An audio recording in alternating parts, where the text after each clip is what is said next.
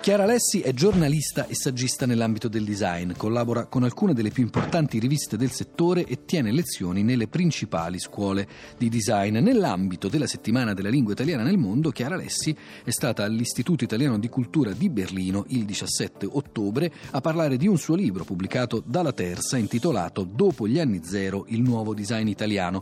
Dopo quel libro, sempre la Terza ha pubblicato un secondo volume di Chiara Alessi che si intitola Design senza designer. Allora, la prima domanda è una domanda che mi fa particolarmente piacere porle perché parla del Made in Italy. Di Made in Italy lei dice a pagina 3, quindi proprio all'inizio del suo ultimo libro Design senza designer, dice che il Made in Italy presenta innanzitutto un problema di tipo lessicale.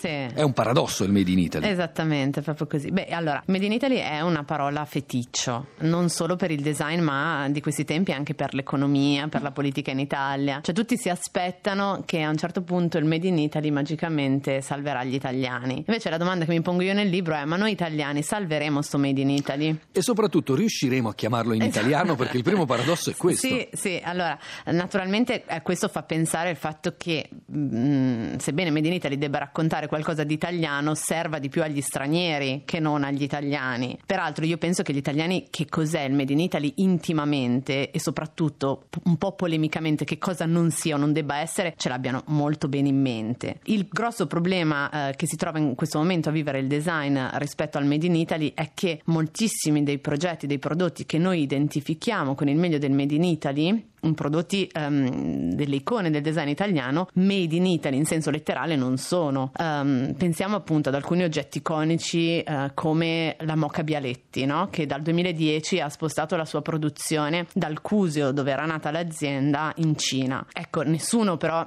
oggi obietterebbe che eh, la Moca Bialetti sia una dei principali rappresentanti del made in Italy no? e della cultura anche del design italiano Eh, però di fatto appunto letteralmente a livello così di, di giurisdizione eh, non ricade no? in quella che è l'etichetta eh, Certo. burocratica del Made in Italy. A meno che noi non traduciamo, Chiara Alessi, quel made non come fatto ma come creato. E qui andiamo a toccare un'altra parola chiave perché la creatività è una specie di nebulosa, anche qui con un'aura che la rende attraente, ma nessuno è più in grado di dire chi sia un creativo oggi. Sì, allora appunto dicevo, ci sono alcune parole, visto che questo è anche un programma che si occupa di lingua, mi, mi fa piacere dirlo, ci sono alcune parole che sono diventate dei tabù eh, nel design. Design stesso è una parola tabù, nel senso che ehm, si pensa anche a tantissime aziende che hanno una lunga tradizione nell'ambito del design italiano, nelle loro, anche nelle pubblicità della, della propria azienda hanno iniziato a togliere dal payoff il termine design, perché nel momento in cui tutti parlano di design, allora per differenziarsi bisogna iniziare a togliere queste parole. Eh, creatività e, e forse anche Made in Italy, creatività è un'altra di queste parole, tanto che adesso se uno ti dice sei un creativo sembra quasi un insulto.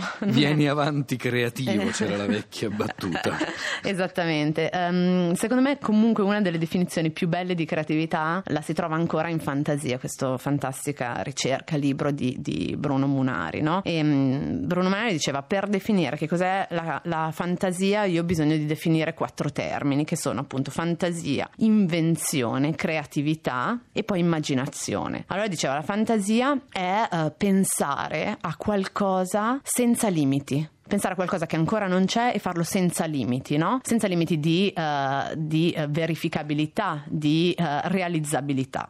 L'invenzione invece significa pensare a qualcosa che prima non c'era, ma porsi dei limiti e senza preoccuparsi dell'estetica del bello, della forma che avrà. La creatività è tenere insieme la fantasia con l'invenzione e quindi eh, dare appunto a un pensiero una forma anche interessante. E poi c'è l'immaginazione, che è quello che permette appunto che tutto questo che viene prodotto dalla fantasia, dall'invenzione, dalla creatività insieme poi venga trasferito anche a un pubblico. Ecco, secondo me questa è ancora una delle definizioni eh, più belle, più rispondenti anche al ruolo che dovrebbe effettivamente avere il designer oggi. Però Chiara Alessi, citazione per citazione, io le rispondo con una citazione presa a pagina 54 del suo libro in cui Ettore Sozzas dice Odio la parola creatività. È una parola orrenda inventata dal marketing. C'è una coalescenza, una matassa verbale di parole sempre già dette, spudorate, che lega tutto. E allora come la mettiamo con questa creatività? Eh sì, beh diciamo qua il problema che rileva Sozas è un problema legato poi dopo a, a quello che la comunicazione e il marketing hanno, hanno fatto al design, no? E, e, c'è un altro termine che io aggiungerei che Sozas ai tempi non poteva ancora usare, che era quello di storytelling, um, che è un altro inghippo. la famigerata forte. narrazione. La famigerata narrazione, no? Per cui adesso tutti ci dicono che al pubblico piacciono le storie, che il prodotto da solo non basta più, che va raccontata e fatta vivere un'esperienza, con il risultato poi che alla fine ci troviamo più che con storie con un sacco di favole.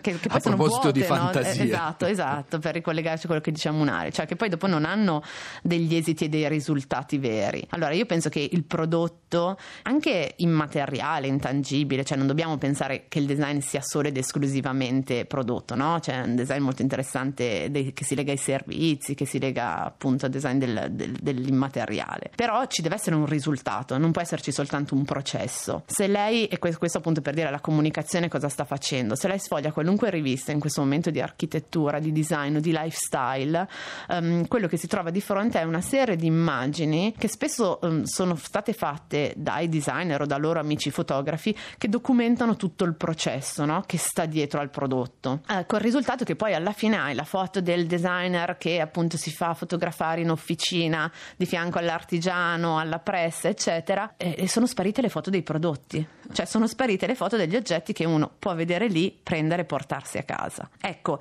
la narrazione, come dire, è una cosa mh, mm, fondamentale, no? E, mm, però io la immagino ancora la narrazione all'Achille Castiglioni, un altro grande maestro del design italiano che era capace di farti una lezione di un'ora intorno a un accendino BIC. Allora, questo sì, cioè se il design è questo, se, se il design è affabulazione, allora ci sto. Se invece lo storytelling è, come dire, copertura verbale di un contenuto inesistente, eh, camuffato, allora va meno bene, ecco. Non è New York, non è Shanghai, è Milano. Se tu sei un architetto di Brisbane e ti sei inventato un asdraio di pietra pelosa, non vedi l'ora di attraversare due oceani e venire a Milano a farla vedere a tutti. Per forza, anche, anche perché se la fai vedere a Melbourne ti prendono per il culo per anni, invece qui a Milano impazziscono. Non ti danno del cretino, ti danno del designer. designer.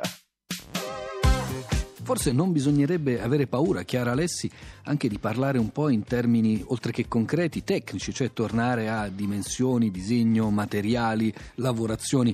Tutto questo mi sembra che sia in procinto di scomparire proprio come la foto del prodotto che lascia spazio alla foto del designer.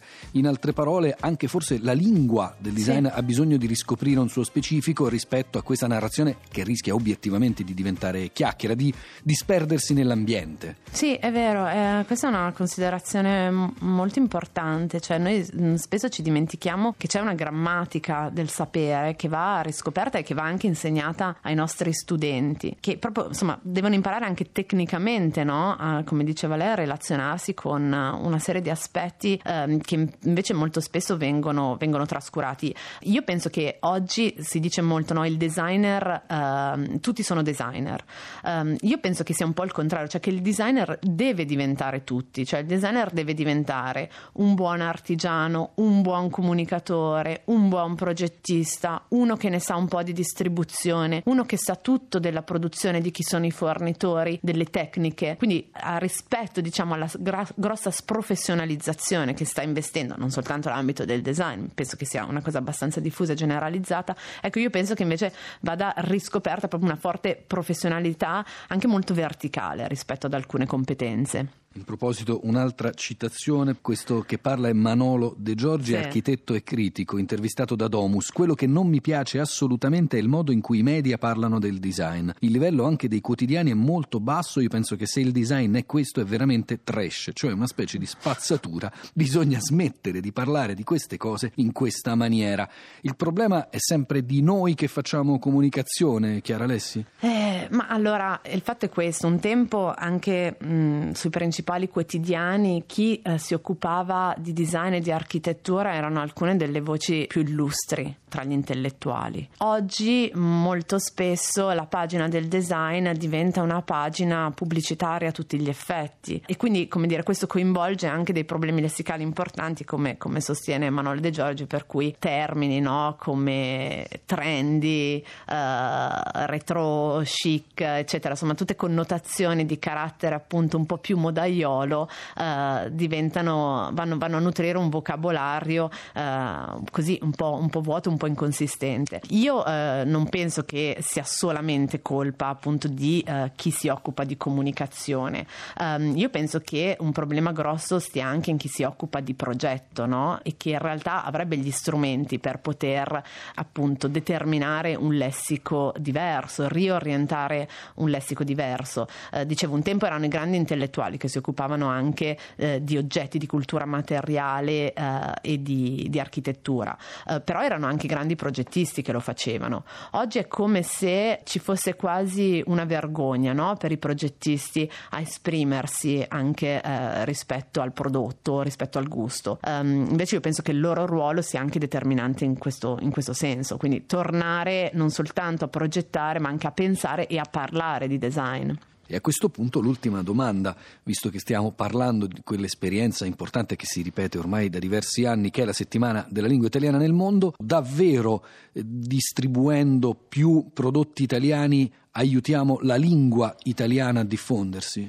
Ma allora io um, quello che penso e ho anche sostenuto appunto con questo titolo Design senza designer è che il ruolo del designer da quello che siamo stati abituati diciamo a pensare come figura totale, un po' demiurgica, no? che, che, creava dal niente, uh, vero autore, oggi ecco questo ruolo sia uh, molto meno puro, uh, molto più contaminato e e, molto più anche una professione che lavora sui confini. Quindi mh, mm, mi interessa mh, mm, pensare che forse il ruolo del designer appunto da quello di autore si sta trasformando nel ruolo di un traduttore, quindi qualcuno appunto che serve per trasformare no? con l'immaginazione munariana di cui parlavamo prima delle esperienze che in altri modi non arriverebbero o arriverebbero ma perdendo molto del loro specifico.